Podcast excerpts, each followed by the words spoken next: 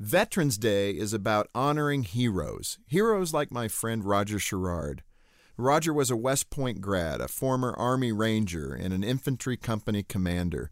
During the Vietnam War, Roger's company was dropped into a rice paddy and encountered massive resistance from the North Vietnamese. The men were pinned down by enemy fire. A brutal bloodbath ensued. The man next to Roger was shot and killed. Eleven other soldiers died during the course of the night.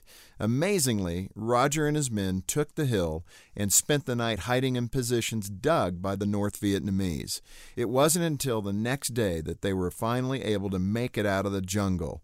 As the commander of the mission, Roger felt responsible for every man who died that night.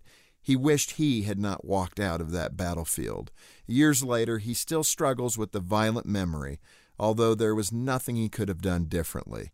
I'm thankful for the courageous members of our armed forces, both past and present.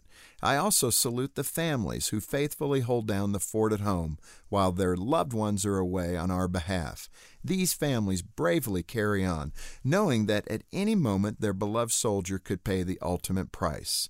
These patriots, both our soldiers overseas and those waiting for them at home, deserve to be honored today for the heroes they truly are. For Focus on the Family, I'm Jim Daly.